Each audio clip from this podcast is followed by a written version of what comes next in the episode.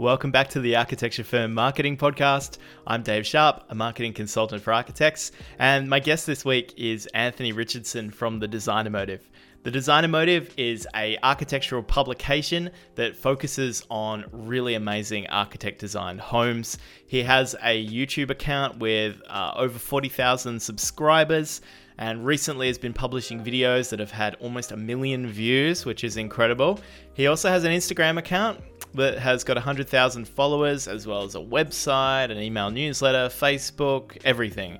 Anthony is prolific. He publishes so much incredible architecture, uh, and he knows a lot about the architecture media landscape that's starting to develop online. Um, most importantly, he knows a lot about how to share architecture, what people are interested in, how to tell architectural stories. Uh, he's, through trial and error, come up with some really, really fantastic frameworks and strategies. And in this hour and a half long interview, Anthony shares all of those with you. He puts himself in your shoes as somebody who's running or marketing an architecture firm and talks about ways that you can better tell your story, explain your design thinking, and use social media successfully to stand out from uh, the other architects in your city and attract potential clients. Enjoy this conversation with Anthony Richardson from The Design Emotive. I just want to start off with big congrats on, I think you just hit forty thousand followers on YouTube. yeah, just the other just the other day. Or no, last night, I think it yeah. happened. Um, yeah, it's sort of seen a bit of a bit of a surge in the last week, yeah. thanks to a video. And then, yeah, forty thousand.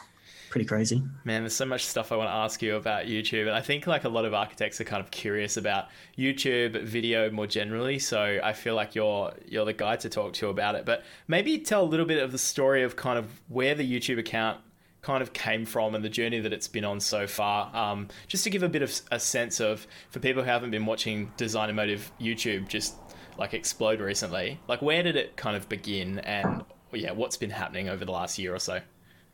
Yeah, so I would say that the YouTube journey started back probably in twenty fifteen or twenty sixteen. I, like probably millions of others, um, became a bit of a Casey Neistat fanboy when he started his daily vlogs on YouTube. Um, and that got me really interested in uh, video. And so, I mean, if you did a deep enough dive, you would see all these multiple YouTube channels I made over the course of the last five years where it's sort of, you know, um, you know, I went to Japan in twenty sixteen and I made a few videos around that, just like vlog style videos. Um, and then, you know, same with when I went to India and Uluru and stuff like that. So that really got me interested in video creation. Yeah. And then it was kind of like, okay, my interest is in architecture. Um, how can I perhaps bring video into architecture, which at the time and even now it's still, it was pretty fresh, pretty brand new, hasn't really been explored, yeah. um, especially in like the YouTube context. Mm. Um, you know, there's a lot of architecture documentaries and T V shows, you know, the, and, you know, Grand Designs, and then you've got architecture, like no, not architecture, but, you know, The Block and all these home renovation shows and all that, but that's yeah. for a T V context. Um, So how could architecture live on a YouTube channel, which has its own little context? Um, and so when I left a company I was working with um, and I decided to go out on my own and pursue my own architecture media career yeah. full time, this sort of gave me the opportunity to pursue that video side of architecture. So mm. I guess for me, especially in the beginning, it was really tricky to get started because you'd email an architect and go, you know, I want to make a, I want to make a video about, you know, this house you've designed. Yeah. And then great. What will it, what will it look like? And I was like, I have no idea. I don't even know. Like, I don't even know what it would look like. I don't even know how, how much how long it would take, how much views it would get or anything like that. It was completely in the dark. And thankfully I had a few willing participants in the beginning. Yeah. Um, Fumen Architects, um, D K O Architecture, Manny Architecture. Um, and that gave me a good opportunity to sort of explore how I might want to create the videos, have them look, sound, um, and sort of this, and, and start to learn how to tell the story through video format as opposed to the very typical um, write write an article type of thing. Yeah, it was um, and you know, and over over the like, so I did that. I started back in twenty. Eight, oh, hang on, what are we, twenty nineteen? Yeah. Um, you know, I made a few made a few videos sort of, and it was quite sporadic. Like, I don't even know. I think I uploaded one in May and then one in June or July, and, you know, like, yeah, you know, there wasn't... Every couple of months sort of thing. Every couple of months sort of, you know, whenever I could just get my hands on a project. Yeah. Um, and then, you know, just over time, the videos just started to gain a bit more, not traction, but a bit more experience. So things I would learn from a previous shoot, I would bring into the next shoot. Um, yeah. And, and then, yeah, I think, I think it was like the, the last couple of days in July in twenty twenty, the, I think it was literally as we went into lockdown. Yeah. Here in Melbourne, the, for some reason, one of my videos just went absolutely bonkers. And then the YouTube channel kind of exploded from there. Like when yeah. you see the graph, from inception in twenty at the start of twenty nineteen to now, there's like flat, flat, flat, flat, flat, and then boom, boom, boom, boom, boom, boom. Yeah, exactly. Like, and, I, and I want to talk about that video quite a bit. And I'm kind of thinking maybe we sort of sort of deal with that as a separate thing, but we're there anyway. Like, I think that the difference in your account, I mean, how many subscribers were you at before? So you're at basically forty thousand subscribers now on the Design Emotive channel, almost two million views on the account overall.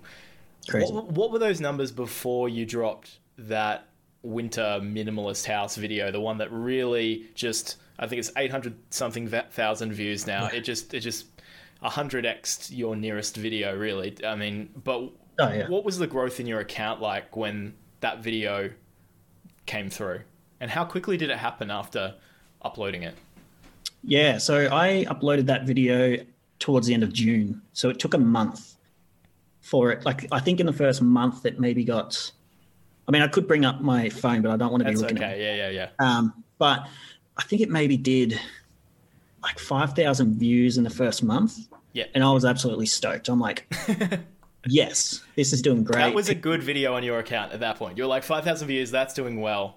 Yeah, at the time. at that In that at context, that it was yeah. doing well. Because I only had like seven hundred subscribers, I think. Yeah. Like, or maybe it was like six hundred. I was sort of getting close to one thousand just before that video popped, and I was yeah. like, "Oh, getting close to oh, that." Getting the big milestone. A thousand's a big milestone, right? Because you can yeah. start to you can start to actually make revenue on your YouTube account at that point, right? Yeah. So, you know, plus the four thousand watch time hours yeah, and stuff yeah, like yeah, that. Yeah. But um, yeah, that one thousand subscriber mark is sort of, you know, it's a milestone. It's a nice milestone. I, I even remembered celebrating when I got a thousand followers on Instagram back yeah, in the day. Yeah. A thousand's like sweet. It's always people, good. Yeah. Yeah. yeah, people are coming. People are people are sticking around, and yeah. then the one comma club. It's good. To yeah, uh, one comma club. I like that. Um, yeah. So then it's just just like a month after for for no, like, you get all this sort of data in the YouTube studio yeah. that, you know, you got these browse. You can see that it came from browse or suggested video and stuff like that. But it's really hard to know, why did YouTube start putting this in people's homepage a month after? Yeah. Like, I'm not sure. I still haven't really cracked it, and I don't know why. And I'm yeah. too scared to ask YouTube directly because I don't think they'll answer anyway. They're not going to tell you. No, I got to keep that algorithm under lock. Yeah. Um, but for some reason, yeah, the algorithm picked it up and it just started showing it to a few people. And yeah. then yeah. I started seeing this little spike, and I was like, oh, hang on, what's going on here? Because it's never it's never happened to me before. Yeah. And I'm like, okay, let's just see what happens. And then I think within the first day or two of it going viral, I, I call it viral because in my context, it, it was viral. Yeah, yeah, yeah. Um, especially in architecture context, that was viral. In proportion to the like the size of your account prior to that, oh, or, yeah. or your typical views, it went viral. Like yeah. for the level your account was at. Yeah, for sure. Yeah, like, yeah, I think in that within that couple of days, I ended up jumping to like five thousand subscri- subscribers. Um, it was sort of like at fifty thousand views and stuff yeah. like it. Like, there was a spike, and yeah. I immediately applied to the YouTube partner program because I hit that threshold. Um, and I remember I applied, and then within twenty-four hours, I was like approved, mm. which is crazy because it usually takes thirty minute, uh, thirty days for that um, yeah. approval process to happen. But I don't know. They rushed, I guess they rushed pretty, you through. They were like, we have to partner this guy. He's too good. He's too good. Rising we've star. Get ads so, on. We've got to get ads. Exactly. We've got to get the ads on this. Yeah. Vlogging dishwashers and stuff on these on these videos. Um. So awesome. So okay, maybe maybe it's worthwhile for anybody that hasn't actually seen that video. Um. Just in sort of a quick summary, that minimalist home video, the one that did really really well. Um. Mm. Do you want to maybe just quickly break down what the elements of that video were that you think made it successful? And I guess kind of just a little bit of a brief sort of um, summary of what that video was about. Yeah, so Winter Architecture, um, who have been a great collaborator with me, um, they designed this renovation, not an extension, just a renovation, um, just a renovation yep. to a um, townhouse in South Yarra. Mm-hmm. It was, I looked at some of the before photos and it was quite abysmal. Uh, just the color scheme, the lack of lighting, there was clutter, the walls weren't straight, just the layout was just horrendous. Um, yeah. So the, the client engaged them to obviously freshen it all up, strip it back, and then, you know, get the layout working properly for, for a family. And, you know, as a result, it was this quite white, minimalist looking home. And of course they on the same I filmed it on the same day they did the photo shoot. Yeah. And here's something that a lot of people probably don't know about my videos, especially that video, is it was styled for a photo shoot. It wasn't necessarily how the client lived on a day-to-day basis, but you know, it's just how it was styled yeah. on the photo shoot. Same with same with everything in magazines and a lot of the blogs and Instagram accounts and all that. Like that's been styled for that shoot. Yeah. Um, but it did have a very minimalist aesthetic, and at the time and, and still, um, minimalism is quite a popular and trend, trending topic on mm. YouTube. Mm. Um, a lot of people have a lot of opinion on what is minimal, minimalist, minimalism. Yep. Um, and so I think it was just through some keyword, because it did pick up a few keywords in the, in the early days, um, minimalist house and minimalism, stuff like that. Yeah. Um, but it was really that that video was really just about not necessarily a minimalist house, because I'm not technically I don't know if the client calls themselves a minimalist, mm. um, but the style was very minimalistic. It was very it was very pared back. It yeah. was very white. It was very clean, open, um, and um, a lot of people resonated with that, and a lot of people did not. Yeah, that's an interesting point, isn't it? That I mean, anybody that's listening who looks up the video, go re- go have a read of the comments after you've um, finished watching it. It is an absolute mess down there in terms of people disagreeing with one another over whether or not they like the house and yeah. or like the project. What, do you think that that I don't want to say divisiveness, but like you know, it's something that it's hard to be on the fence about it. You either love it or you hate it, kind of thing. There yeah. seems to be a bit of that going on with that, with the maybe not even the project, but maybe just the way it's been captured in the video or the way it's styled. Something about it um, is is splitting people in one camp or the other. Do you think that that might have something to do with, you know, maybe part of what contributed to that takeoff of the video, or is it just this? Oh, one hundred percent, like, one hundred percent. Yeah. Whether they love it or hate it.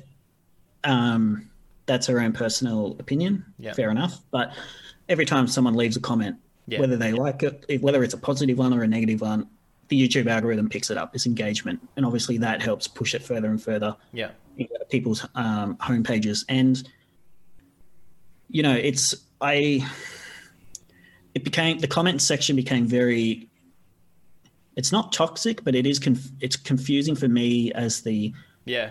content creator to think about how do I moderate this? Yeah. Um, and do you listen to, the to them at all? yeah. Because so many of them are giving you like, you know, notes on how you should be making your videos. Um, yeah. It's pretty No, crazy. like I, I, definitely, I definitely take on quite a bit of feedback in terms of like comments people leave. Like, but then there are some comments they leave that is criticism, is constructive yeah. criticism yeah. and feedback that I won't take in because as the content creator, it's sort of my approach and my style. Of course, yeah. So, you know, if someone wants me to do a handheld walkthrough tour, then, you know, I'm not really going to do that because that's not my yeah, exactly. style. But if but if someone's like, oh, could you put the floor plan in? Um, you know, I'll endeavour to do that, even though yeah. the last few years I haven't. But, um, you know, it's just one of those things where at some point you got to read the comments, but then you've got to learn when to not pay attention to the comments. Yeah. But that must, that must be quite um, quite an interesting challenge from, from I, rem- I remember thinking at the time, you know, this video is getting seen by so many people. If I was to put myself in um, in Winter Architecture shoes, it's not common that architects actually see a comment section come alive on the internet. Mm. Um, critiquing, or not critiquing, but celebrating, critiquing, loving, hating, every spectrum of the rainbow oh. of responses. Um, yeah. Where where else do you deal with that at the scale that it can potentially happen on YouTube? I was kind of thinking, we, was there ever was there ever any feeling of maybe we should turn these comments off or, or something, like in terms of the client, or um, you might not be able yeah. to talk about it too much, but I'm just thinking maybe big picture, not about that specific project, but how how do you handle, what's your thoughts on how do you handle the sensitivities around what happens once the video does get seen by a lot of people and we are just exposed to the comments of every, every stranger on the internet? How do you handle that in terms of the architect, the client, not just yourself? Hmm. That's, that's actually a really good question, um, which I can use to reference Winter's video and Ben Callery's video, as yeah. that's recently crossed over one hundred thousand views and that's got yeah. quite a lot of comments. Um, so I have I've decided to leave the comment section open, but if if you're if you're being hateful mm. or or using profanities, or well, I guess some people have used profanities and I've kept it up. But if you're like in good taste, um, they've used yeah, profanity in good taste, so yeah. it's okay. But yeah, yeah, yeah. Um, or if you're commenting on, you know, the architect's physical appearance, or you're sort of, you know, if the comments just got a, if they're critiquing the person um, yeah. and all that, I will remove the comment. If it's, you know, especially hateful, I'll remove the comment. But if if you do, if I don't want to. Try to sense, not sense, I mean, censor on yeah. the internet's quite a topic at the moment, but like, I don't want to deprive anyone of, of course, yeah, leaving their critique of a home, whether they call it a hospital or an insane asylum interior, yeah. or whether they say, I absolutely love this home. Yeah. It's, I feel as though that's something we got to let people have a say yeah. to a certain degree. Um, I was talking to Jean from Winter on the way to a, other shoot I did with her, yep. and we started talking about the comment section. And at the end of the day, the client was absolutely happy with the home. She loved the home. She loved what the work that Winter Architecture did. Yep. And that validation is the only validation that Winter Architecture should be focused on, not what's user sixty-four W Y V. yeah. yeah, yeah, yeah. It's, you know, if the client loves loves it and, you know, colleagues love it and, you know, the, the local architecture community love it, then that's fantastic. Like, it, it you're not going to please everyone with your buildings. Yeah. Um, and, you know, there is a point where you've got to disconnect yourself from that as both the content creator and publisher, but also the architect. And, you know, like if, if Gene's happy and the client's happy, Hmm. and that's all that really matters. And if other people love it, awesome. If other people don't love it, that's their prerogative. Um, yeah. On Ben's video, um, which I published last Sunday, very early on, we had, I had someone leave a comment that I think they were arguing the semantics of the word that I used. Like, in, you know, the video title is yeah. called, um, uh, an architect's home, uh, an, arch- an architect's own sustainable timber home, or something like that. Something that throws in all the keywords. Yeah, um, it's a but, keyword. Yeah, yeah, yeah, nice. Yeah, it's a keyword game. Yeah, um, but you know, someone someone picked up that in the video that Ben said that there's a bit of steel in the house to um, oh. obviously carry some of the spans, And they left a comment going, oh, this home's not sustainable. It uses steel. All the homes I've lived in use uses um, timber only and blah, blah, blah, blah, blah. And then I kind of left a comment replying back, sort of talking about the context of Australia, and a lot of homes have concrete slabs and yeah, everything like that. And then they replied with this huge thing, that essay, essay that then let, which was just full of um, negativity and trying to prove a point. I wasn't quite sure what they were trying to prove. Yeah, and turns out they were in um, United States as well. Yeah. So the geological context was probably missed. Um, and then, you know, I sort of spoke to Ben on the phone about this, and I was like, you know, how do you want to respond to him? Should we kind of go into more detail how it is sustainable and blah, blah, blah. Yeah. Um, and then Ben just wanted to, didn't want to get involved. And I'm like, fair enough. I'll I'll go in and back for you. I don't care. This is my channel. I do what I want. Uh. And then, um, yeah, we ended up just, well, I say we, me, I ended up sort of giving them another chance to explain their viewpoint. And I left it up for twelve hours for them to respond. Mm. Um, and they didn't. So I ended up just removing their comment because it wasn't really adding anything personally, I felt, to the conversation. It was just them wanting to push some narrative because I used the word sustainable in timber in the title of a video that yeah. also used a bit of steel. And they just went to town. They, I guess they just got triggered by that yeah, or something. Yeah, I don't yeah. know. I don't know what happened. I don't know whether... What, a family member of theirs was crushed by a bit of steel or something. I don't know. But I ended up just removing that comment. And then basically ever since then, all the comments on Ben's video has just been full of praise and love. And yeah, you know, yeah. everyone loves the home, which is fair enough. It's a beautiful home. Yeah. But yeah.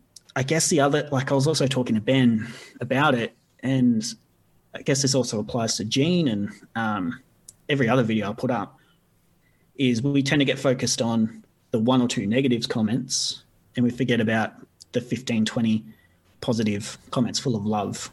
We get yeah. fixated on that negative comment. So yeah, I guess the challenge there is, at what point do you remove a comment? What point do you start to, I guess, restrict the comment section and, you know, turn off comments and stuff like that? And yeah, I guess Winter's video is sort of, I think I've deleted like ten comments total from that video.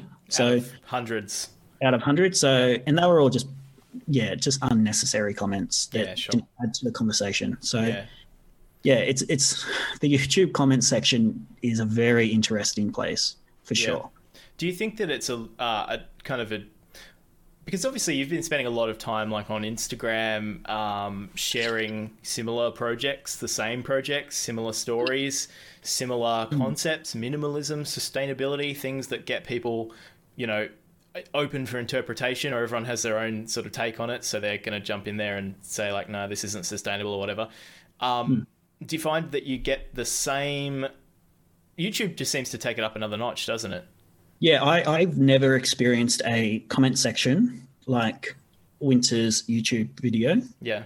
Ever on the YouTube, on the Instagram account ever. Yeah. Like there's been the occasional critique and negative comment, but there hasn't been like a single video, a single post that has just got yeah what that experienced. Um, yeah, I don't know whether that's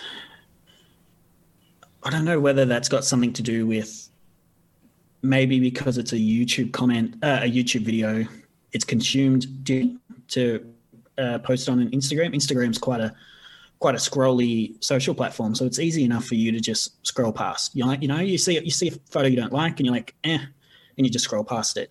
Whereas if you sit down on a YouTube video and you watched, I forget how long it is, six minutes or whatever it may be, yeah, that that gives you six minutes to think about what you like and what you don't like. Yeah, and then you're probably more inclined after consuming that piece of content to leave your comment, to leave your thoughts and feedback. Yeah. Feedback is used very loosely. Yeah, it's interesting. Um, let's jump into the the sort of evolution of the videos a little bit, because you mentioned that you, early on there was kind of a lot of experimentation and sort of wading through it and figuring out what was working.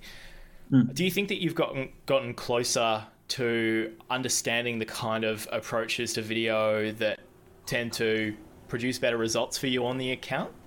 No. It's like still a complete, no. still a mystery. So you're still experimenting quite a lot from video to video. Yeah. Well, it's like, I guess that's sort of a two-part question, because yeah.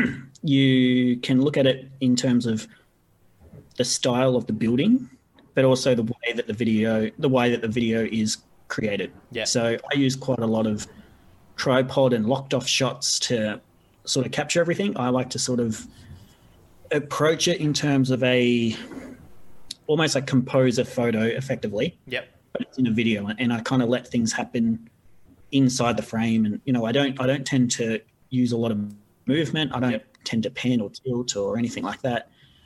And that's sort of my approach to it. And it's sort of, for me, trying to figure out what angle, what angles, what, um, what shots of the kitchen I need, what shots of the living room I need, um, external shots and whatnot. Um, but then in terms of trying to figure out which projects will do well and which projects will, you know, get the views and get the likes and stuff like that, that's still unknown to me. Um, I mean, as I'm sure anyone that runs a Instagram account or or anything like that, you kind of you kind of think you know how people are going to react to a video or or a photo, and then, you know, it goes a complete opposite way.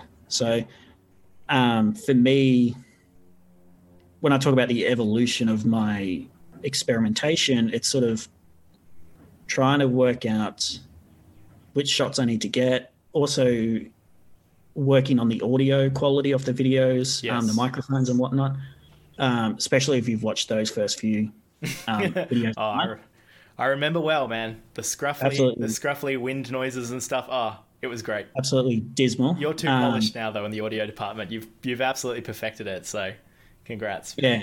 So it's sort of, you know, it's sort of going through that and getting the right um, yeah.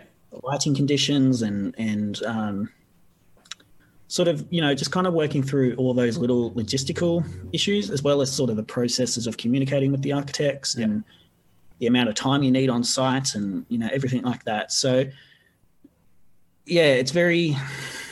Like, I don't know if I'm going to experiment too heavy in terms of style. Yeah. Um, like, I don't think I'm going to be bringing in dollies. and yeah, no, of course not. Everything like that. But, you know, I might also experiment with different type of content around architecture and design. Yeah. Um, yeah. Different topics and themes and things like that. But, yeah. Um, yeah. So the subject will, the subject matter will change, but you're actually... You've got you've developed your own style for the construction of the video, and then you're just working on refining it and making sort of subtle improvements mm. um, where you think you yeah, hundred percent. Yeah. I, I think you just actually yeah. captured your account style or your video style really well, where you're talking about these kind of locked off shots, because I think there are a lot of architecture. Well, there aren't a lot of architecture accounts on YouTube, but there are some, and they're doing and they do quite well. But I watch them, and I think that they remind me a lot more of what I normally see on T V or what you would mm. see. Like, you know, there's more of a comparison to those shows that you were mentioning earlier. Whereas I feel I feel like you've taken the approach of an architectural photographer who, you know, you you said you're trying to frame this picture, but instead of taking a single exposure, you're just kind of letting the video record for a while, right, and then mm. re, reposition, go somewhere else, take another space. Um, and your videos rely heavily on voiceover, right? And and interviews yeah. and voice, and it's kind of this this pattern that you've developed. Uh, are you going to keep on? Do you, you know? Because not every video out there on architecture is has that format of an interview or or an architect speaking and the voiceover. But is that something that you really like doing? And are you going to keep doing that uh, as you go with your videos? Is it something that you think makes for a good, you know, you like it as a style?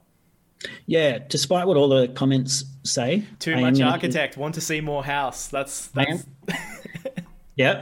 I am going to keep the architect in there, yeah. so everyone can stop with that comment. Because yeah, that's what makes but, your account different from all the other, like from a lot of the others, right? And it's your style, it's your thing, and yeah. Yeah, but I think what's really important, at least in my thinking, is who's the best person to communicate this project? Me, some architecture graduate yeah. with a camera, or the actual architect that spent one, two plus years on this project. They know all the ins and outs. They know what they were looking to do. They know what they did. And they they just know, they, they know their project. So why don't, why don't we get them to talk about their project? Obviously, you know, that, that obviously then ignores, you know, the architect critic and stuff like that, but I'm yeah. not a I'm not a critic. I don't claim to be a critic. The channel isn't a critique on architecture, despite the comment section. But, you know, I'm not there to push my view and my thoughts and my critique on architecture. Yeah. I'm there to put the architect's work front and center, but more in, but more so, more importantly, I'm also trying to put the architect's face literally front and center.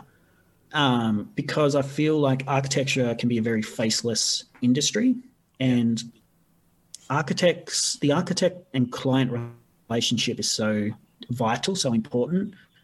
And I am personally of the belief that architects should put their face out there more often instead of just relying on the work, put out their personality, their face, their, their voice, um, as a way to connect and, um, connect and communicate with the general public or their potential clients or whoever it may be. Mm. And that's sort of what I try to do with my videos, is let the architect communicate, let the architect put their face to it, um, and let the architect tell tell the story of the project, not me. Like, yes, I have the questions that help get the architect's brain churning, churning, but really it's just letting them take control of the narrative, and then I just edit together a four, yeah. five-minute video. Yeah. That yeah, kind of encapsulates everything. You're basically anonymous in your videos. Like, you're not present in mm, any of There's a couple videos where I've been a little present. There was actually one where um, it was with Topology Studio at their South Melbourne beach home, beach yeah. house. And I was in a few shots because um, I thought it'd just be a bit of fun if I was like the guest of the home. Yeah, yeah. And then one of the comments was like, "Who's that guy walking around the house?" And I was like, that's me. Yeah, yeah. And but yeah, I try to I try to keep I try to keep off this idea of being a host or a, or the face. Um, you're not the Kevin MacLeod if you're. I'm not the you're... Kevin MacLeod. I'm not the. Um, oh man, Peter, someone shit. Crap, what's his name? I don't know. I was watching it just the other day. Uh, what, the Australian Grand Designs guy? Yeah. Or, yeah. Um. Oh, yeah. Good question. I don't know. Wow. All right. Don't worry about it. Um. Yeah, so that so that's interesting. So that's I agree with you that architects need to be, you know, that face time, that personal storytelling, that just hearing their voice is really important, right? But um, mm. it's it almost takes somebody like you to come along and say, "Do you want to be in a video?" Before architects tend to be able to generate that kind of stuff, or they feel that way anyway. Um, mm. Why why do you think, you know, how do you do you sort of do you imagine a scenario where the broader industry, maybe people start making their own videos, maybe they start launching their own accounts. Do you think it works that way, or how do you sort of see it working? Are there more channels like yours, just with different focuses, and that's a way that we could have more architects in videos and stuff like that? How how are we doing this, Anthony? What are we going to do to get more architects on tape? That's a really good question. How I reckon, I guess there's a couple ways to sort of get the architecture industry out there, whether that's, you know, we'll just use YouTube as the example and platform. Yeah. Um, there is the opportunity for architects to start their own YouTube channel. Um, so many YouTube channels just started off with someone sitting in their bedroom with a phone, recording themselves, talking about a topic they were passionate about. And then over time, they were meant, they were able to build build an audience around that, and you know they then started to upgrade equipment and blah blah blah blah blah. Yeah. But so many just started off very basic with a phone, and really that's about it. And a phone and an idea, and there's really no reason why an architect can't pick up their iPhone or Samsung or whatever mobile phone they've got, and when they're you know whether when they're at the end of a job or even during construction, even just you know, record a few, just record a few in horizontal, in landscape, mm. none of this portrait crap. Just record a few, you know, a few shots, you know, keep it, keep it nice and smooth, you know, like no need to be doing sort of this. um, just record, just record the home, and then, you know, grab a really cheap um, microphone that's good for a phone. Um, I think Rode has one for like seventy dollars. Yeah. And then sort of just record a little bit of a voiceover and use a editing app on, on your phone, and then splice it together and then upload it to YouTube. Um, now, you probably won't go viral instantly, or you probably it'll probably take years to gain any any form of traction. But you do, but you, but you kind of just need to start somewhere. And if that's something you want to do, if that's something you want to communicate as a practice, your work, your ideas, your philosophies, your approach, um, then YouTube is a great platform to get those ideas out, because people, people on YouTube, like I said earlier, they, they sit down to consume content. They're not just scrolling past on Instagram. Um, to give you sort of a quick back end idea, I think my Instagram T V videos get, I think one, one or two percent of the entire video gets viewed. So, or actually, I don't know, or maybe like one or two percent of the entire views watch the whole thing. But anyway, the point is, like, because it's so scrolling, people can just easily go past that content, and you can go into all this effort to create a video, and it might look like on paper you've got ten thousand views, but really, yeah, ten thousand people watched three, ten seconds. Three plus seconds of your, yeah. of your video, yeah. So when it comes to sort of like an architect trying to figure out YouTube, it's kind of like, it doesn't have to be like a fifteen minute video. It can be four minutes, five minutes, two minutes, whatever it may be. But the, I guess the main thing there is you just need to have an idea of what you want to communicate, whether it is a home or an idea, or um, even if it's just a detail that's really special for a project. Um, there is opportunities for architects to pick up their phone and um, start uploading. Um, where I'm still a little bit unsure is, say, an architect getting a video production company in to do that for them. Yeah. Um, I don't think the R O I is there yet yeah. for an architect. Um, but if, if you don't mind the graduate or even yourself or somebody sort of just taking a few shots, splicing it together, you don't even have to throw a voiceover, I guess. It's entirely up to you how you but want to do it. Voiceovers can be very nice though. Yeah, and we'll talk about generating those kind of, where does that script begin? And not that there's a script necessarily, but in terms of concentrating on that message of what you want to communicate. But I just want to quickly go back and just before I forget, ask, you know, you've mentioned a couple of times, you know, what would your editing app of choice be for the iPhone? Because that's an interesting idea, actually editing the video on the iPhone. Is there anything that you, I mean, that's, you're probably not editing a bunch of videos on the iPhone, but is there anything out there that you just, they should just basically have a look, right? Is that... I have no idea how to edit on an iPhone. I've had a few people ask me like, oh, what, what app should I download? I'm like, I have no idea. Yeah. I pay absurd amount of money per month for Adobe Premiere yeah. or the Adobe Suite. So then every architect probably already has that, but they don't necessarily want to be using yeah. Premiere, right? I mean, yeah, Premiere is a bit of a bit tough. It has a bit of a learning curve, learning curve, but um, yeah, I, I would just Google, uh, not Google, go into the App Store and just type in video editor, and I'm sure hundreds, if not thousands, will pop up, and just pick a free one. Although just be careful, the free ones probably will have a watermark on it or yeah. some, some something, something like dodgy that. going on. Yeah. Yeah. So yeah. just pay the five bucks. Yeah. Um, come on, you're architects. Yeah, yeah you got all that stuff. You load it. Yeah, five bucks. You can. That's a coffee. Go without a coffee. Yeah, exactly. Um, just um, yeah. Honestly, yeah, I don't, I don't, I have no idea what um. video uh, no, that's editing. fine that's fine I just wanted to check and see if there was anything that you kind of like had come no. across that looked good. But um I've been getting a lot of ads on TikTok for Splice. Me too. I was going to say, but do I really want to mention something I saw in an ad? But yeah, I've been yeah. getting a lot of TikTok ads for Splice. That's funny that we're yeah. both getting TikTok ads anyway. Um so but okay, so they're sitting, I know it's I, it's probably, you know, I don't I don't know if you like breaking down these kind of technical sort of advice around how you would go about making these videos, but but that is the direction that you're kind of suggesting people head, is just like kind of have a crack at it, right? And and think of, and work on some of these shorter videos.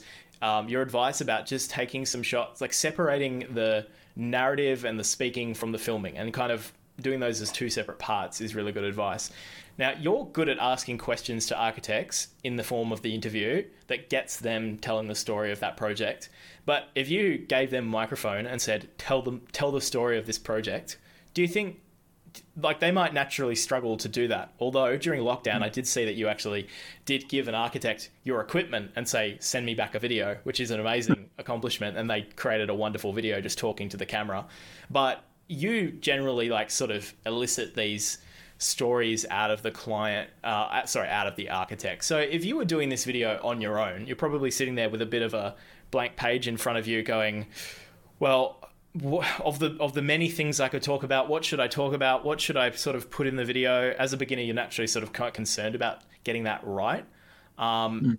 Are there any tips that you would give in terms of maybe some some e- some simple things that they could focus on just to get them through the first couple of videos? Yeah, my biggest tip would be to Google um, architectural storytelling, Bowerbird. So oh, that's a good tip.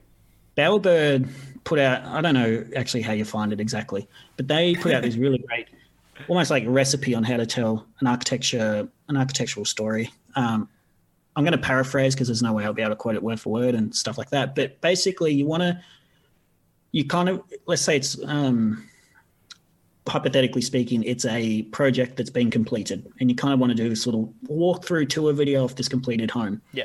So what you kind of want to do is focus on, I try to focus on a couple key areas. So what was the brief? Mm-hmm. Um, and then when it comes to the brief, there's kind of two ways you can look at it. You can look at it from a room perspective. So the client wanted three bedrooms, two bathrooms, kitchen, living, dining, blah, blah, blah, blah.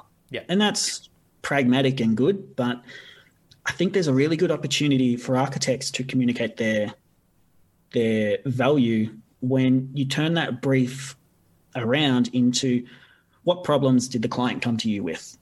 And, you know, whether that's a lack of nat- natural light, or maybe that is, um, you know, maybe it is a lack of space for for the growing family or whatever it may be. But for the most part, and a lot of architects get this out of the clients in the early days is, you know, what problems do you have with your current home and, you know, in terms of a renovation or extension? Yeah.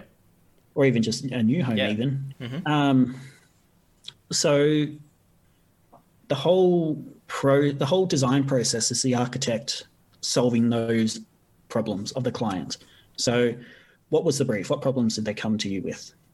How did you solve those problems? So that's basically just talking about what did you design? And then, and then you kind of want to talk about, personally, you kind of want to then touch on, um, this isn't in any order, but, you know, who the clients are, you know, sort of like a who, what. Yeah. Um, you can even sort of talk about where the project is and talk about the site and the context. Um, yeah. And then you sort of talk about the why. And this has sort of been something that, because I often will go to my YouTube community and be like, what do you want to hear from the architects? Like, what what are you curious to know about with these projects? And a lot of comments are like, why did the architect do this? Why did the architect choose plywood? Why did the architect put the room over there? So what you want to do is, for a lot of key decisions that you made, dive a little bit deeper into your mind and go, why did I do that? Communicate that. So why, like, I think the problem, not a problem, but for many architects and those in the industry, we just know why you put certain rooms where you do and why you use certain materials, but the YouTube audience, the YouTube community, or even just the general public, they don't have that intimate knowledge. Um, so it's your job as the architect to communicate that to them. And walking around with your phone and being like, you know, we put the kitchen here to have a much better connection with the outdoor area, for example, that's that then gets the clients, um, that gets the audience thinking if that can apply to them, if that's something they want, if that's, um, but they can also then of course see the benefit of that. And, you know, it becomes this, when you can talk about why you did things, people will begin to probably be less, crit- less critiquey as well, because a lot of yeah. the reason is, especially in architecture school, when you're doing studio and that, if you can give a reason why you did, if you can present why you did this, that leaves less chance for the critique, um, the critics at the end to question you on that, because you've already communicated that. Mm. Um, so yeah, start, you know, if you want to kind of storyboard it, you know, who are the clients, or maybe start with where, where, where's the project? What's the con- context? Yep. Who are the clients? Mm-hmm. What was the brief? You know, what were the challenges of, of the project? Um, What did you design? How did you overcome those challenges in the brief, yep. um, and why and why did you do it? And then yeah. if you touch on materiality and spatial layout, then that gives a nice overall story that you can start to um, communicate across through the through the video. So th- those are the main that's, questions. That's that perfect, I man. I think that's such a good framework for. I could, I could, I think almost any architect could definitely map out their project through that framework. That's awesome. Um, did you? Yeah. Obviously, the Bowerbird stuff. They they have put out a lot of great resources on storytelling, and their podcast and their blog posts and different things have been great. And I've mentioned them a lot of a lot of times on my blog and different interviews that we've done and stuff. Um, But do you think that your thinking around that was also informed by your publication when you were doing more writing and publishing on the Design Emotive? Is it more, is Instagram and how you developed captions sort of something that helped lead up to that? Or is it just something that you've kind of felt for a while and as a, as a method for kind of storytelling around architecture? Um, I actually didn't do a lot. I, so... Probably going back to one of your very first questions was, you know, why did why did I start the YouTube channel? Yeah. I yeah. suck at writing. Like, I hate writing. And when it was Architecture Victoria back in the day, I tried writing, um, you know, editorial feature articles, stuff. yeah, editorial articles, yeah. and I really struggled with it. I really didn't. I really didn't enjoy the process. It was riddled with grammar um, errors and everything like that. Yeah. Yeah, something I, I didn't enjoy, and so I guess for me, the you like much easier for me to stick a camera in an architect's face and get them to say it, and then I'll just cut it all up. But so you know, it wasn't necessarily say the website publication or the Instagram that informed these questions. I think it was more, it was actually the videos, because what I find is what I found over the course of the last. two years, let's just say, to round it up. When I go to when I record an interview and I go in with you know some set questions and whatnot, when I go to sit down and edit, all of a sudden I'm like, oh, I probably should have asked them about this. I probably should have asked asked them about that and this and that. And so I take that with me to the next video. But then at the same time, every home is a bit different. Mm. So. Um, But it's just through that experience and through that just continually producing videos as you start to figure out what, you know, you have your base, your base questions, but then, you know, you, you really want to also just let the architect talk and, and, and let them rabble on. Yeah. But there becomes a point where... um,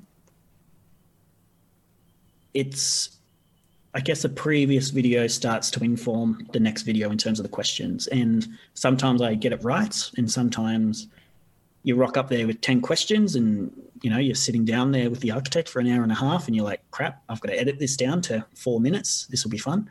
But then you've got, it's full of all this amazing knowledge and story and um, information, but you then got events because I because that's what happened. I ended up starting off with just a couple questions and then really started to ask a lot of questions, and then that became way too much. And then I've, you know, so it's really just been about communicating with my um, audience.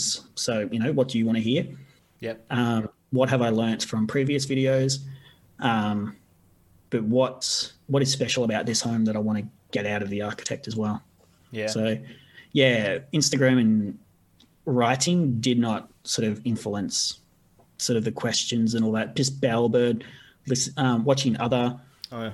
um, shout out to Never Too Small. They do great yep. succinct um, YouTube videos. Um, yep.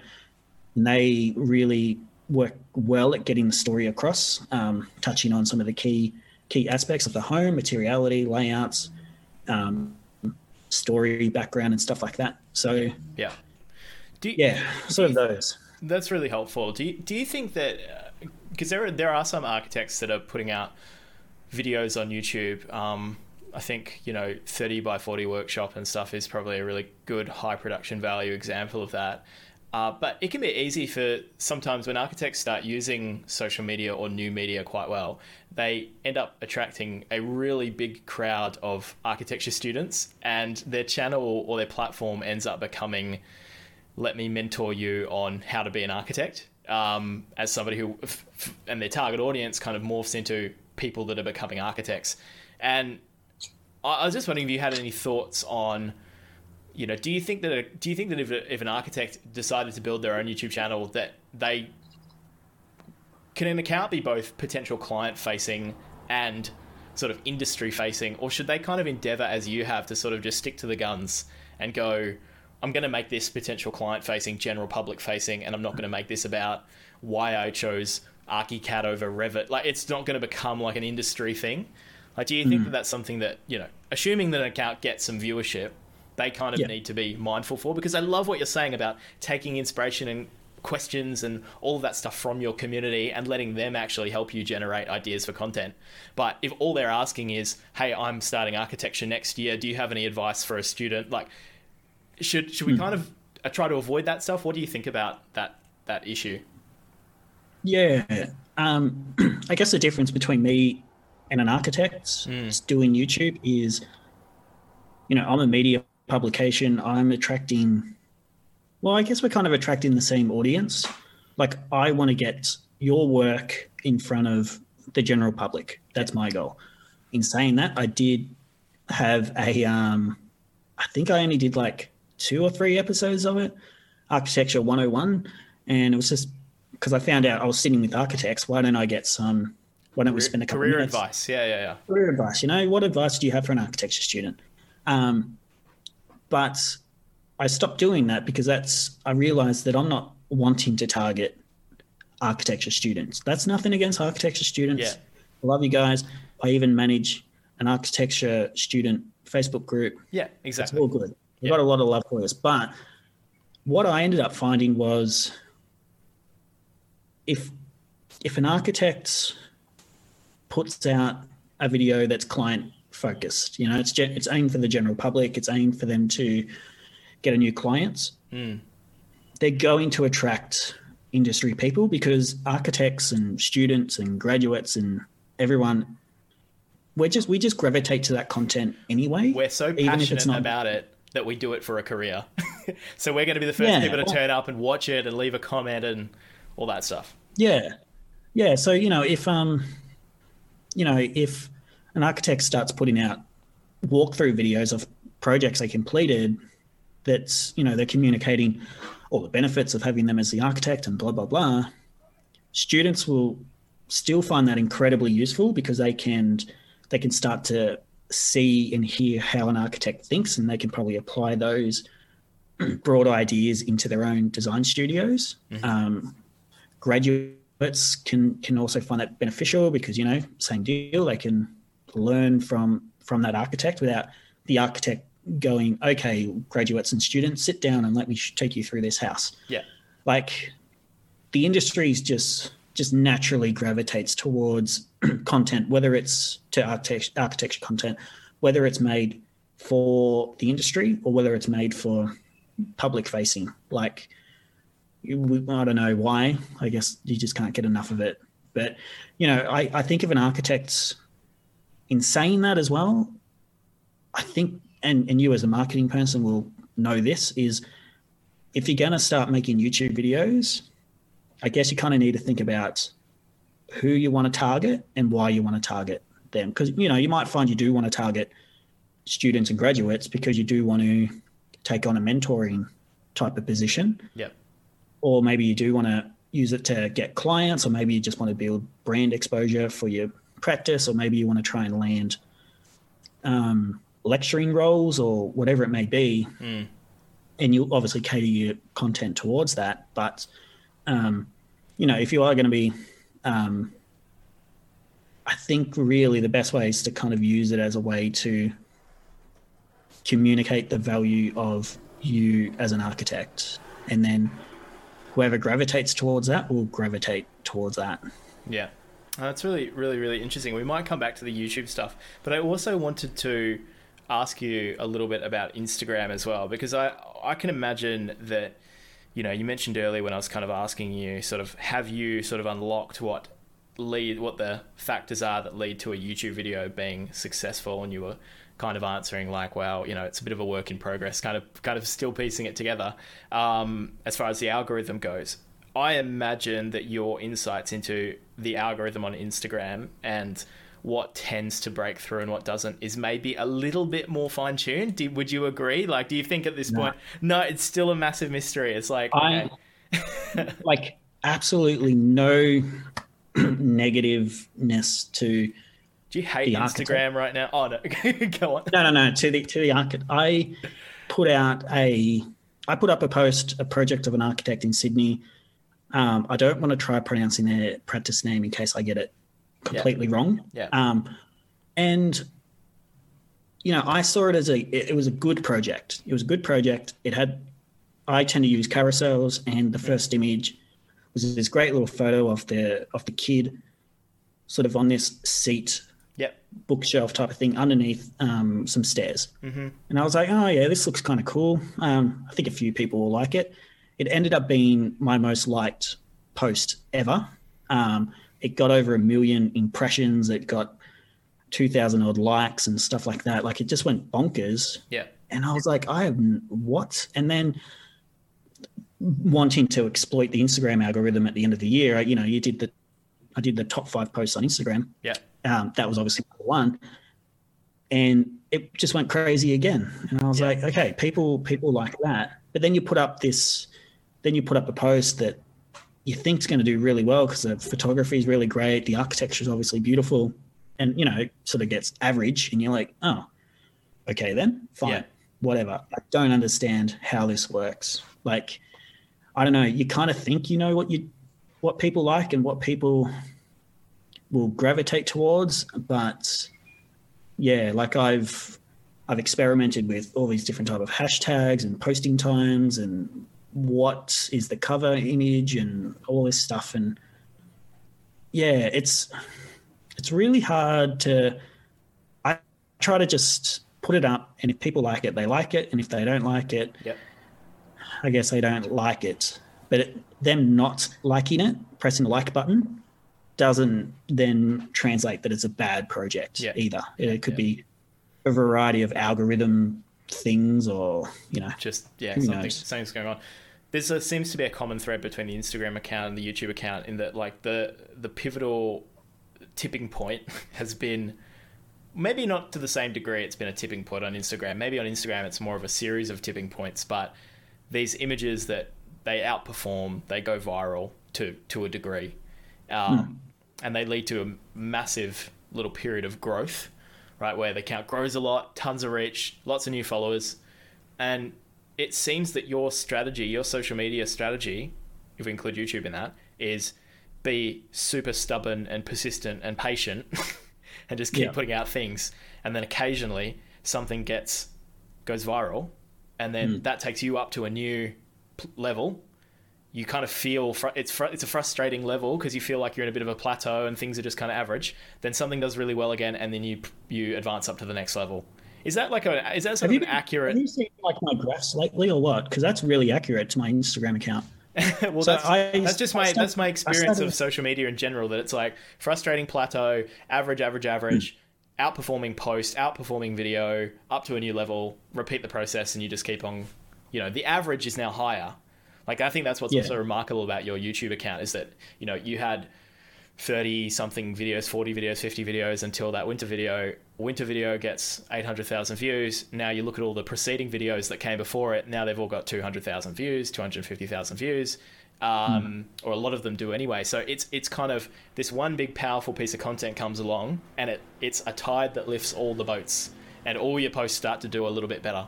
Is is that... So that is kind of your experience on your account, and is that kind of what you've yeah. observed? Yeah. So I started, I started Instagram, the account, back in like twenty fifteen. Yeah. So, you know, it's five and a half years or so. Mm. Um, and it's sort of, it's sort of been a slow, slow sort of rise, but with, you know, some spikes. And I remember at the start of 20, was it twenty nineteen? I think it was twenty at the start of twenty nineteen. I don't know what was in Instagram's algorithm, but at the start of the year, I was just posting projects um, and they were getting a lot of likes, brought in a lot of followers. And then by June, everything just plateaued, as mm-hmm. you said. And then I think it was like halfway through twenty twenty, it, the sort of same thing happened again. The a lot of the posts were getting, you know, well above average likes and a more influx of followers, and then it plateaued again. And then obviously cheated the algorithm a bit and posted all the most liked photos at the end. And then that's for another bit of a spike, another bit of a boost. Um, and now it's plateaued again. So it's, I think kind of what you said just before was I view Instagram and social media and YouTube and all that stuff as, as a long game. Like I'm not here to, if you're going to sign up to, you know, YouTube and hope that within a month you're going to put out a video and it's going to go viral and you're going to get in the YouTube partner program and you're going to make one hundred thousand dollars from ads and all that stuff, like, you know, you're obviously kidding yourself. Like, you know, you need to just show up, same with Instagram, show up, put out content, and then over time it's going to, the average is going to grow and, and there will be spikes, and when that spike happens, you will have a have a new normal, but you can't rely on the spike. Like you gotta, you gotta almost think that a spike, a viral post or a viral video is just not going to happen, and it's just going to be slow and steady growth until it becomes useful for you as a practice or uh, or a business. Mm. Do you think that Instagram has years of good times left for it in terms of maybe differentiating like the, the two camps? There's you as the kind of the publisher, the media platform, the content sharer or, or aggregator, and then there's the individual practices. Um, do you think that, uh, what, what sort of, what do you think the atmosphere on Instagram is like at the moment um, as a platform, and how do you sort of see it going over the next couple of years? Do you have any predictions? I I don't have any predictions, but I'm really interested on how I think they're sort of trialing it for U S content creators, but I'm really curious as to how Instagram could pay creators, much like YouTube pays creators, whether it is through a five second ad at the start of an I G T V video or, um, or really, I think that's really the only way you could possibly monetize it from a creator point of view. But, you know, Instagram has evolved a lot since I first started with it. You know, obviously now with I G T V and Reels and Stories, and there's a new feature called Guides, and, you know, like obviously the chronic, Chronicle algorithm um, yeah. home feed caused a bit of a stir and that got changed up, and um, there I just don't see a viable competitor coming in anytime soon to sort of make people move from Instagram to their platform, no matter what they tell you in their Twitter bio. Mm. And I feel like Instagram is still good for what it is. And that's, you know, for an architect or, or a publisher, it's a great way to put out beautiful imagery. It's a great way to communicate your projects. It's a great way to communicate your practice. Um, and there's a, there's an audience there. Like they've got billions of users, or you know, mil- hundred millions, hundreds of millions of users, yeah. and all that stuff. They've got all the big numbers.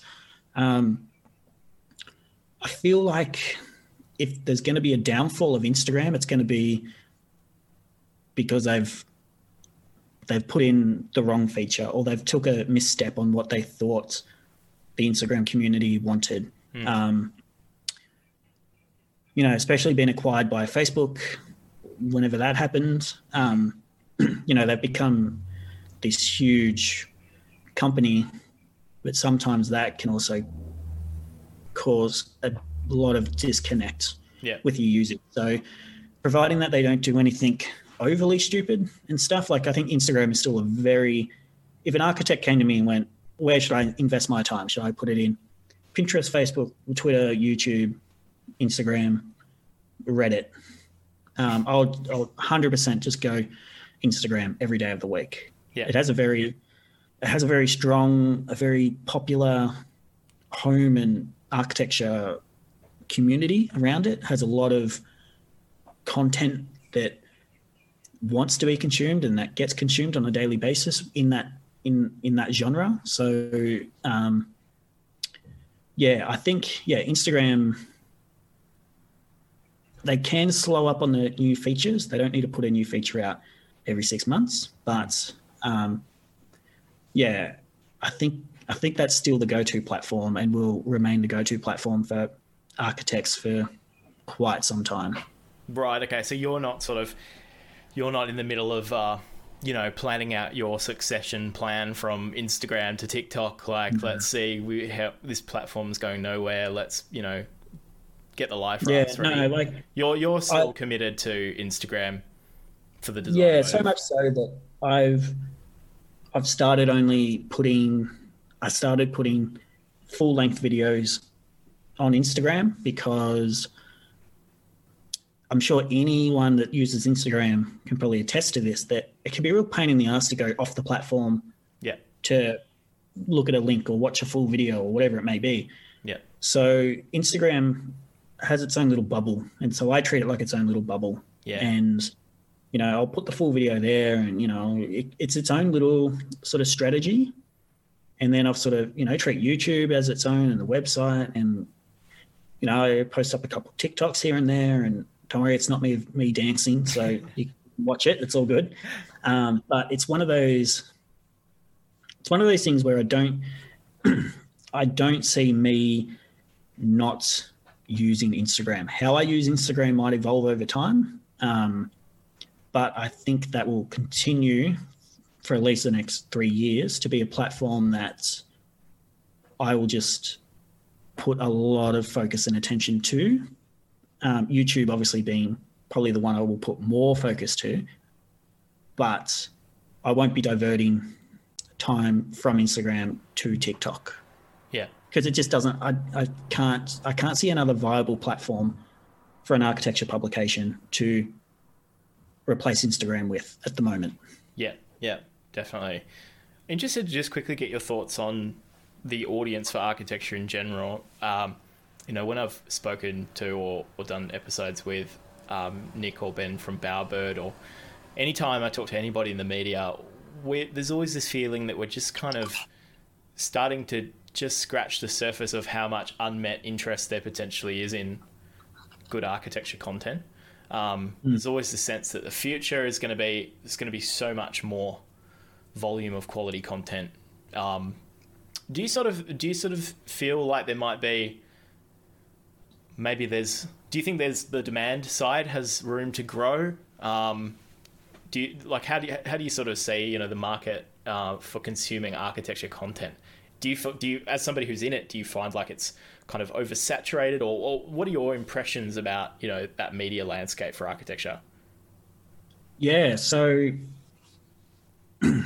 when I was a student, I, on my personal account, I followed a ton of Instagram architecture publications. Um, yeah. What do, just quickly, just what do you, what do you mean by that? Like next, top architects and stuff like that, Australian architecture. Yeah, stuff like that. So yeah, a publication that just is just on Instagram. They don't really have a website, and all they do is they aggregate and curate content. Yeah.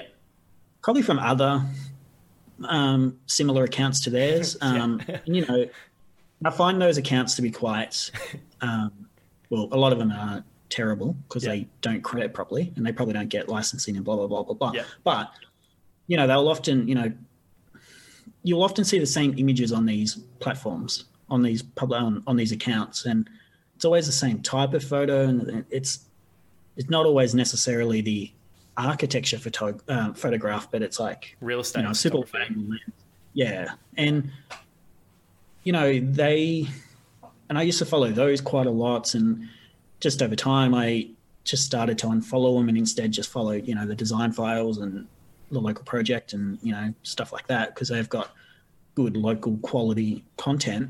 Yeah. Um, so I really think that I think there's a, there, there will always be a demand for quality content. Now, quality can be quite subjective and mm. lives on this huge spectrum, you know, like some people would argue that, and they're well within their rights to say this, even if it hurts my feelings, the design emotive probably isn't at the absolute highest quality compared to other accounts, other sure. publications. I would argue, I would say it's the highest, whatever. Um, but I real, but when it comes to like the, I feel as though just like the Instagram audience is just so vast. Like I, I, I don't know exact figures, but you know, I assume that, you know, Dwell has millions of Instagram followers, Arc Daily, millions of followers, yep. Architectural Digest, millions of followers, like these huge platforms that have millions and millions of followers. And, mm-hmm. um, you know, even the Design Files having close to half a million followers and all yeah. that, like, they're, and they're just continuing to grow at a crazy rates. And, yeah, you know, not to, not to brag, but I'm nearly at a hundred thousand. Like that's a crazy amount of numbers that, you know, nearly a hundred thousand people follow this account because they want to see, you know, homes and apartments and stuff like that. And, you know, people follow Arc Daily for their content. And, yeah. Um, but then you'll see profiles that post a lot of content, but they don't get a lot of, they don't have the audience. And I think, you know, there could be a magnitude of reasons for that, but it could be a sense of oversaturation. Like you don't need to follow, you know, a hundred or two hundred um, architecture inclined Instagram accounts, because if you, cause if you kind of just follow maybe ten, yeah, you're kind of going to get a good overview of what's happening in the world on architecture. Yeah. So if you're a publication and you're kind of thinking, how can I tap into this audience that obviously love architecture, home design, interior design, garden design, you know, home improvement and all that stuff. Um, you know, I really feel as though you need to take a step back and think, instead of trying to reach five million people, let's just try to reach one hundred thousand people.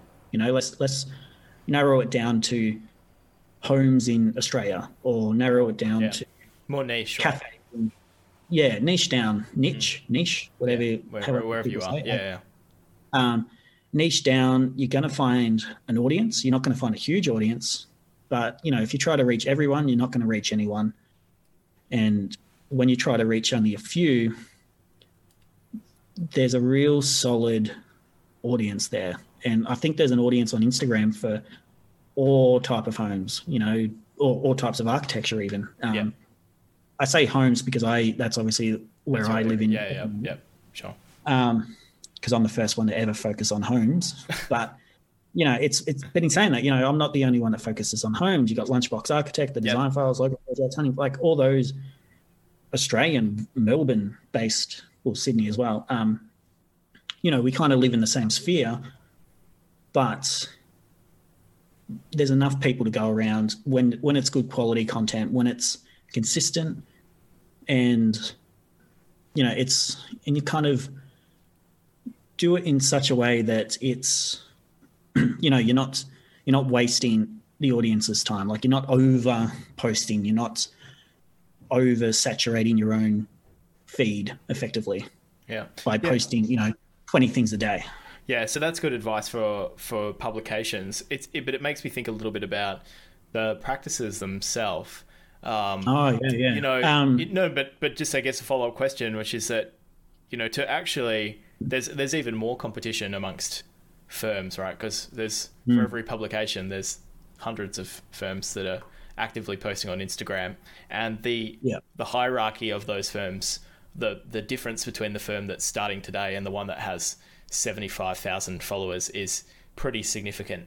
And it's not just like there's one firm out there like that that's drawing a crowd in that way. There's dozens or hundreds of firms that are out there. Yeah. And so, you know, a small firm is facing a similar, similarly intimidating challenge in terms of, well, it can't just be turning up with good photos now, right? Like we need to actually, well, I mean, you might disagree because I think there's always room for good, good architecture, good photos and stuff like that, right? But, but do you think that maybe that that idea of trying to think about how you're niching or differentiating with your Instagram account, is that something that, you know, when you're, because you look at so many accounts, Anthony, so you just get such a good idea of like, oh, you must just see an account and go, oh, they're going to struggle. Like, yeah. or, or this account's going to be huge. And you, you've developed probably a quite a good gut instinct for that. So what what are some of your general observations about, you know, um, really the sort of the state of the union for small, ambitious architecture firm Instagram accounts at the moment? All right. So I'm going to speak to an Australian context. Cause yeah, please do. Important. Please do. Um, so I think to, to sort of begin with that, is one, if you are a small practice and you just started up your Instagram account, don't don't be like don't be scared. Like that seventy-five thousand followers account, mm. they started in the exact same spot you did. Mm-hmm. So to get to seventy-five, you got to start at one, and then you got to get your first follower, then you got to get your second follower, and so on and so forth until you get to seventy-five thousand. So but how do you get those seventy-five thousand people to click that follow button? That's that's the big question.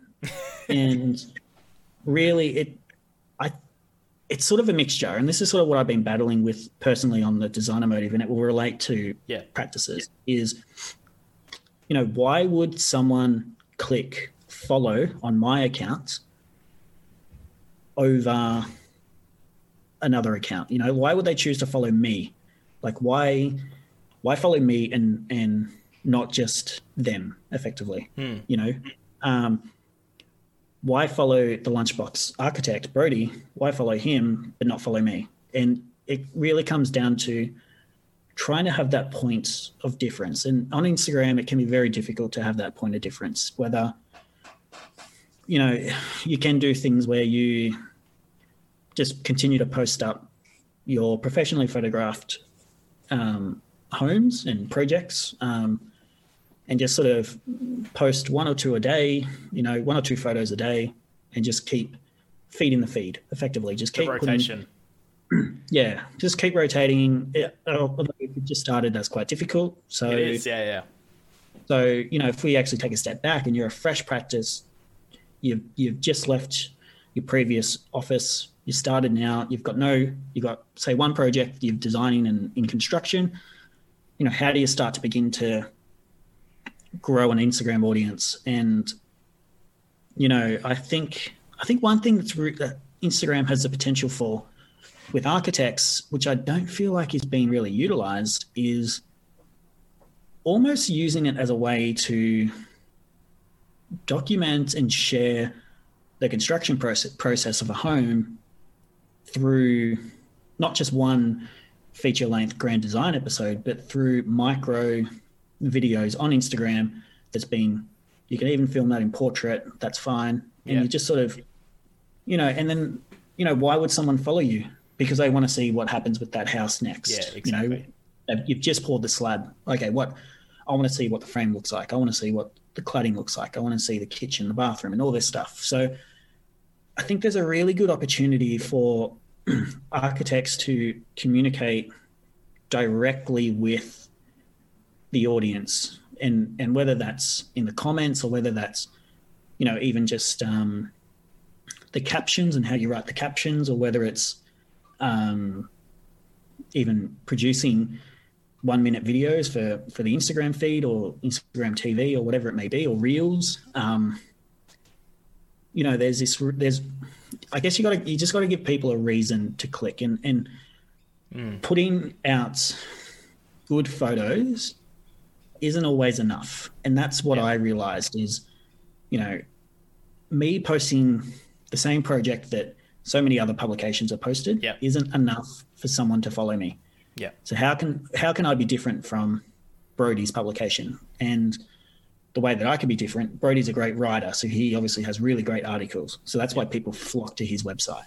Yeah. I can't write great articles. I can make videos. So that's why people, and I post those videos on Instagram, and that's why people, I hope, partially follow me on Instagram, is because of that original content they can't get anywhere else. And if you can do something with your account that's quite unique or original, that goes beyond just posting black and white site photos and Um, hopefully I haven't triggered anyone in your audience. I, well, I don't see that one as much these days. Black and white site photos, jeez. That's from um, two thousand seventeen. But yeah, yeah, I know I know exactly yeah. what you're talking about. And it, it's interesting because even your example of going, well, it's hard to innovate in the photo format. So let's immediately start thinking short video, like maybe in the mm. feed, maybe in I G T V, like because already, you know, you pull up the top thirty architecture firms in Australia or America or the U K on Instagram, you'll be lucky well, to find that list. Yeah, I've got, I keep I keep that list just I yeah, I'll post in the notes, but you look down their accounts, you'll just see they're all basically doing the same thing as each other, um, yeah. continuing to explore the same patterns and processes that they originated five years ago when they all started their accounts. You know, they're still, they're still doing what they did then to a certain degree. Um, and you're going, right, but maybe we can use some of the other features, or maybe we could just take a bit of a different approach. And you can look down that list and, ga- and you, you'll be guaranteed that they won't be doing that. Like, you could look at any of those no. top accounts. They will not be posting short videos um, explaining, breaking down some of the decision-making process behind, did we use plywood? Why did we put the kitchen over here? You're not going to see that from them. So that's that's where that differentiation starts to work, right? Yeah, and I think, and you know, like, and when they've gone, when these accounts have reached the, you know, upper echelon of followers, yeah, they don't necessarily... because whatever they're doing is working. So they don't need to try and innovate. They don't have to they do much at to... all, really. yeah, They just need to keep doing what they're and doing. Keep getting recommended working. To everybody to follow. Yeah, yeah. yeah. Um, obviously, you know, Instagram, none of this is confirmed information, of course, because yeah. they keep it quite secret. But when Instagram releases a new feature like Reels, mm. they want people to use it. So they're going to push that into people's feeds, and they're going to prioritize accounts that use these new features. So I think one of my reels with um, D K O and Slab Architecture, that's got one hundred eighty-eight thousand views. Wow. And, you know, I posted two from Ben's, which was literally me actually handhold just moving it around and slapping on one of their music things on it. And that's got, I think one's got like fifty thousand and another one's got thirty thousand views. And they yeah. brought in quite a lot of interest and followers and stuff like that. So if you're an, if you're an architecture practice starting today on Instagram, look at Reels and look at I G T V, because those would sort of be the features that you've Instagram got, are going to look yeah, to push. You've got the best. And they're going to prioritize those. You've got a much better shot of the algorithm helping you out there in those yeah. areas. Yeah. And so, then and then yeah. really the, the other thing is if if you do have a project that you've completed and you got it photographed, send it to all these Instagram accounts and be like, hey, can you share it? And if they ask for money, tell them to piss off. You're not going to give them money for it. Or pay them. Just pay them. no, no, don't pay them. Don't pay them. It's not much. Just pay them. No, don't do it. Um, I don't that, like but that. that's um, interesting that you said send it off to a bunch of, you know, because the a lot of the rationale um, out there still is, and I'm not going to criticize it necessarily, but it's... um. My project is ready. Which magazine should I put it in? Mm. And it's always yeah. about, it's a it's a media strategy of one. It's the one magazine. And then yeah. the opposite yeah, of the spectrum yeah. would they, be they D M one hundred Instagram accounts that each have a accumulated follower base of, you know, one hundred fifty million followers. Like, yeah, very, very different strategies. But that's not to say that the magazine route is bad. I'm not um, hating, magazines I'm not obviously hating, want, I'm not hating on the magazines. Yeah. yeah. Because, you know, I've often come across this headache where it's like I see their project and I, I want to share it and I can't because the magazine's got ex- exclusivity for the next yep. two months. And I'm like, ugh, come on. But once – if you feel like your project can get into a magazine, that's great. It's a great way to show off to clients. They – I don't know magazines' demographics because I don't buy them, but – you know, there's still there's still a good mm. reason to get into a magazine. But if you're a new practice, it's your first project, and a magazine wants six months. They're going to put you in it June's might, yeah. issue, six months down the track, and then they want exclusivity for a month after that. Can you afford, as a practice, to go seven months with only one um, one exposure opportunity through this magazine? So my biggest recommendation, if you're a new practice with a new project, don't try and get it in a magazine. I would get it on on. I mean, I'm not using this to promote Bowerbird, but they're a great platform to get it out to so many different publications. So what you want to do is you want to just push it out, whether you D M one hundred Instagram accounts, your email, all the top um, architecture blogs, whether, you know, Arc Daily and Dezeen and, you know, all those top hitters and yep. then the second tier people. And yep.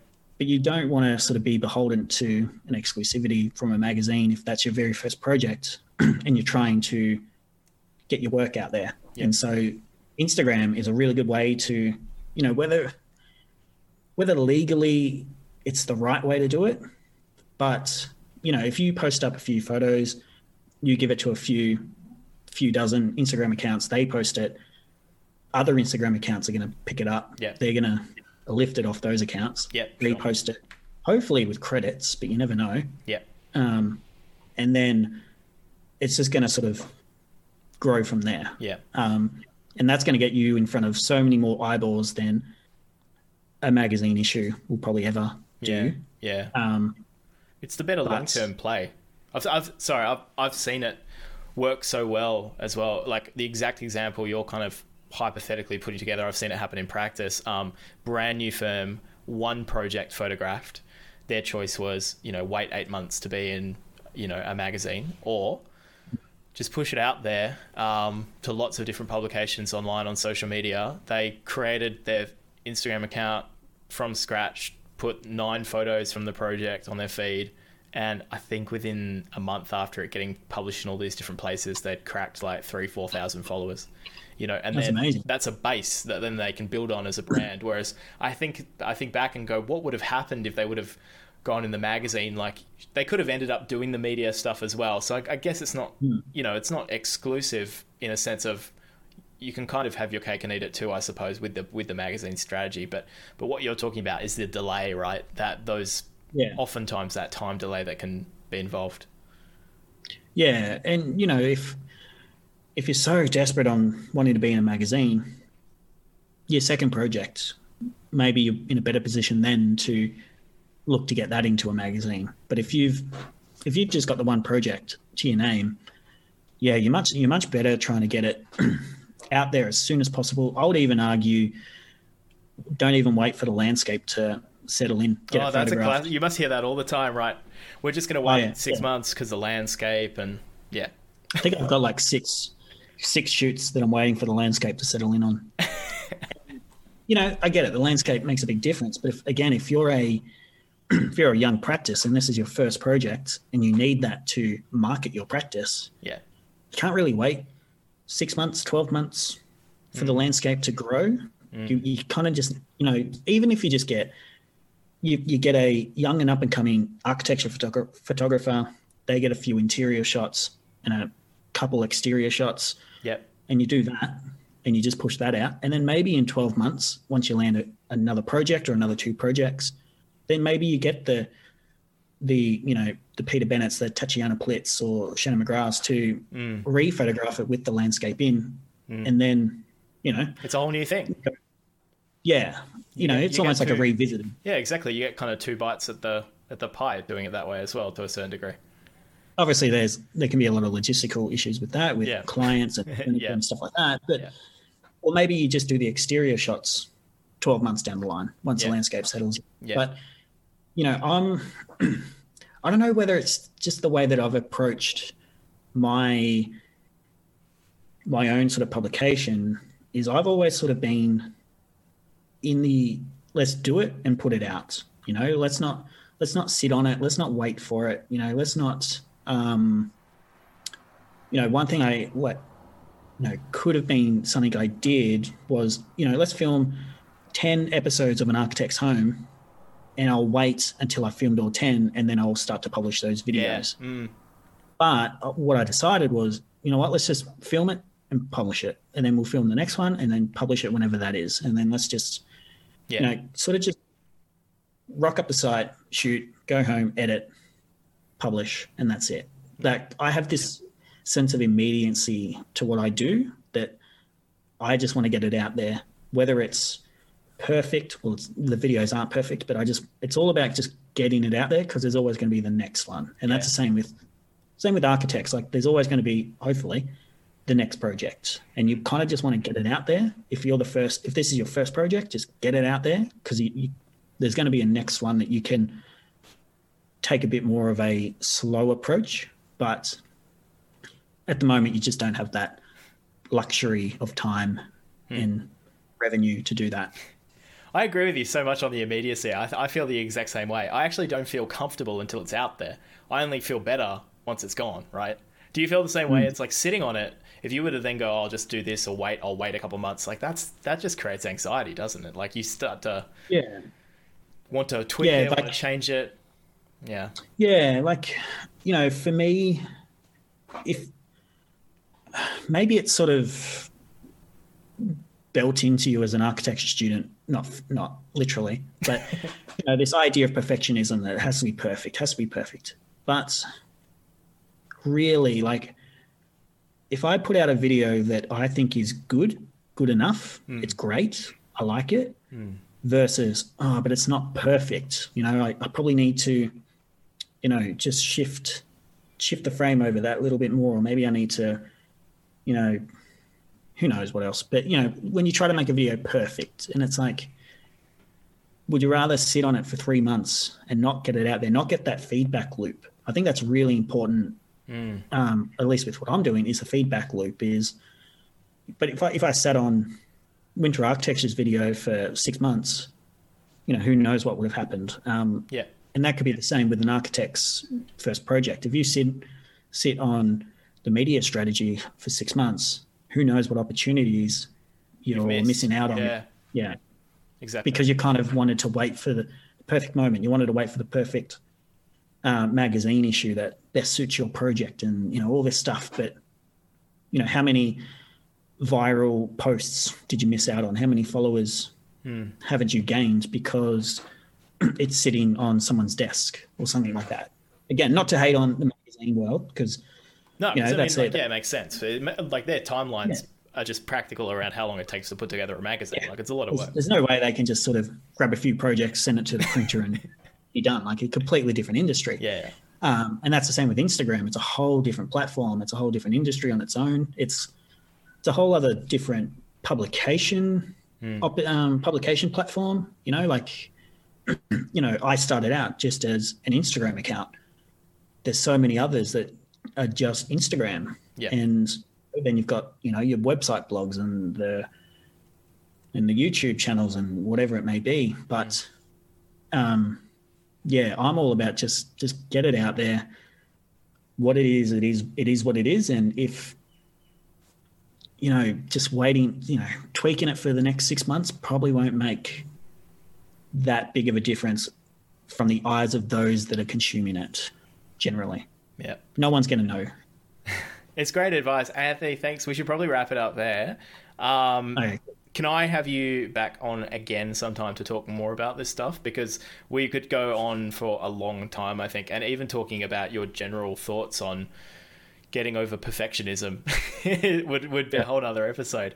But um, thank yeah. you so much, man. Hope hope to do it again sometime. No, all good. No, it's good. And um, yeah, architects, don't be don't be scared of whipping your phone out and have a crack at YouTube.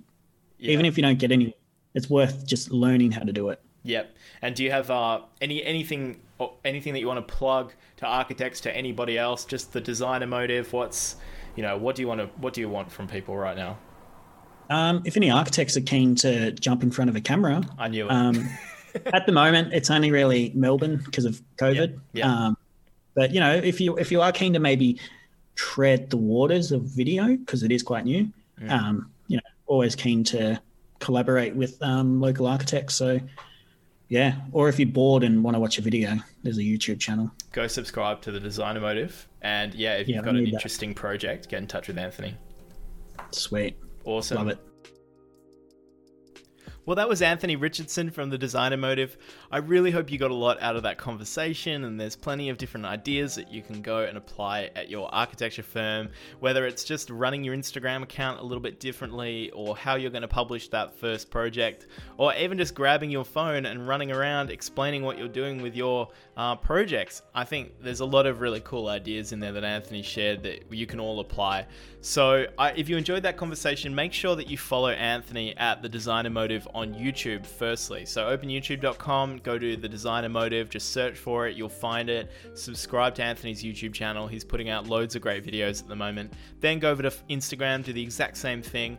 And I think that'll make Anthony really, really happy to have you watching his videos. Uh, and also leave some positive comments on Anthony's video. We had, we spoke about, you know, how many trolls there are out there. Just go show some, show some love. Uh, and then I'm Dave Sharp from vanity projects dot com. I'm the marketing consultant for architects, and I've done, I, I'm doing interviews like these all the time. So subscribe to this podcast if you haven't done that already. Go to my blog, join my mailing list, and that way you'll get articles, you'll get podcasts. I'm just tons of free content there on marketing, communications, websites, all that stuff for architects. So if you haven't checked that out, go have a look around on my website. Um, and I'll see you in the next episode of the podcast.